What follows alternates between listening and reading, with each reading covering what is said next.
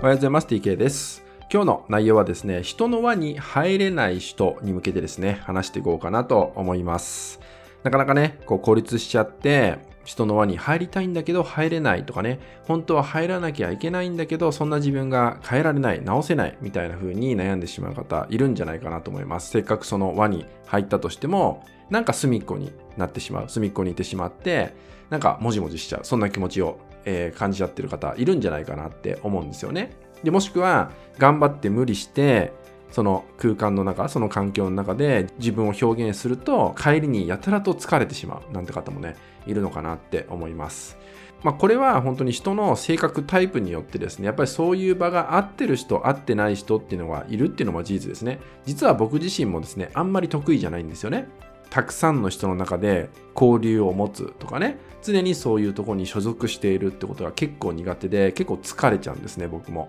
どっちかっていうと一人でいる方が好きなんで、そう。で、それをね、逆に、なんかそんな孤独でいるととかね、もっと人と関わんなきゃっていうふうに言われるんですよ、やっぱり。言われるんだけど、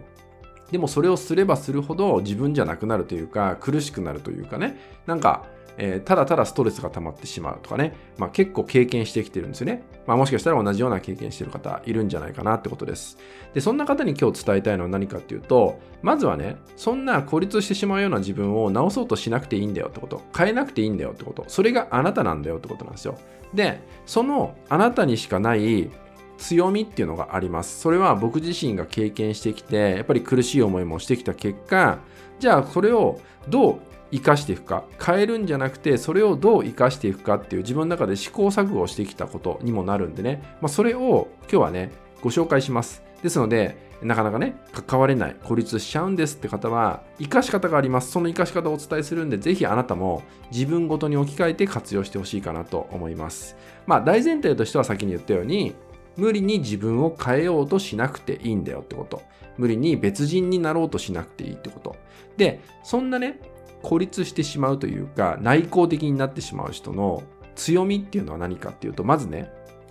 そんなあなたは誰よりも自分自身と対話をしてるんですね。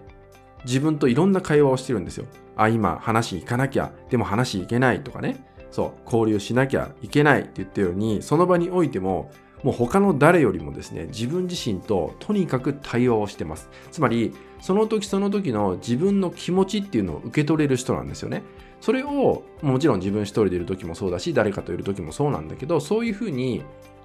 活かしていけるんですよ。今自分どう感じてんだろうかっていうのを活かしていける。だから誰よりも自分と対話をしてます。そういう強みがまず隠れているんだよってことです。そしてその次はですね、周りのことを細かく見れるのもあなた自身です。結構ですね、孤立してしまう人っていうのは、周りを観察します。その打ち解けられないからこそ、周りを見てます。どこに自分が行けばいいのかっていうのを見ちゃったりするんで、自然と周りを見てしまっているってことなんですね。じゃあ、このせっかくね、細かく周りを見れるっていう特徴を活かしていけばいいんです。もしかしたら、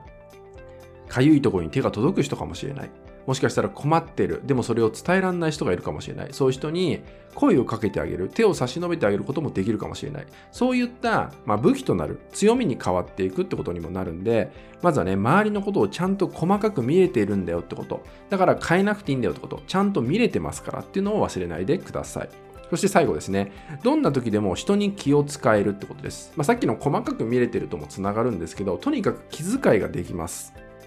なかなか自分から打ち解ける輪に入っていくってことができない人はとにかく周りを見るし周りを大事にするし空気を大切にしてます。空気感っていうのを大切にしてるんでやっぱりね気遣いが半端ないわけですよ。半端ないわけ。そういう自分を変えなくていいんですね。逆にそれがね外交的になって自らガンガンいろんなコミュニティに入ってって無理してまで交流をしていくってなると気遣いっていうのがなくなってきちゃったりするんですね。できなくなってきちゃったりするわけですよ。そうするとあなたじゃなくなるんで逆に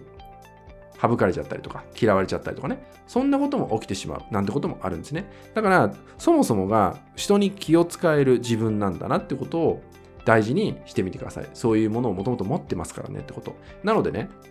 最初にお伝えした無理に変わろうとしなくていいってことです。ただあなたにはこのような強みが隠れています。この強みを日常の中で一人でいる時もそうだし人といる時もそう、え発揮していけばですねやがてあなたから輪ができますあなた自身が輪を作れる。いわゆるリーダーのような存在にあなたがなっていく。そしてあなたに合った輪ができていきます。あなたが居心地のいい輪っていうのができていきますんで、ぜひね、自分を無理に変えようとせずに、自分に合った輪をね、作っていける。そんなあなたですからね、まあ、ぜひですね、この強みの部分はですね、えー、覚えていただいて大切にしていただけたらなと思います。はい、引き続きですね、LINE 登録、メールマガ登録で特典をプレゼントしております。そちらもご登録いただけると嬉しいです。それでは今回は以上になります。最後までご視聴いただきましてありがとうございました。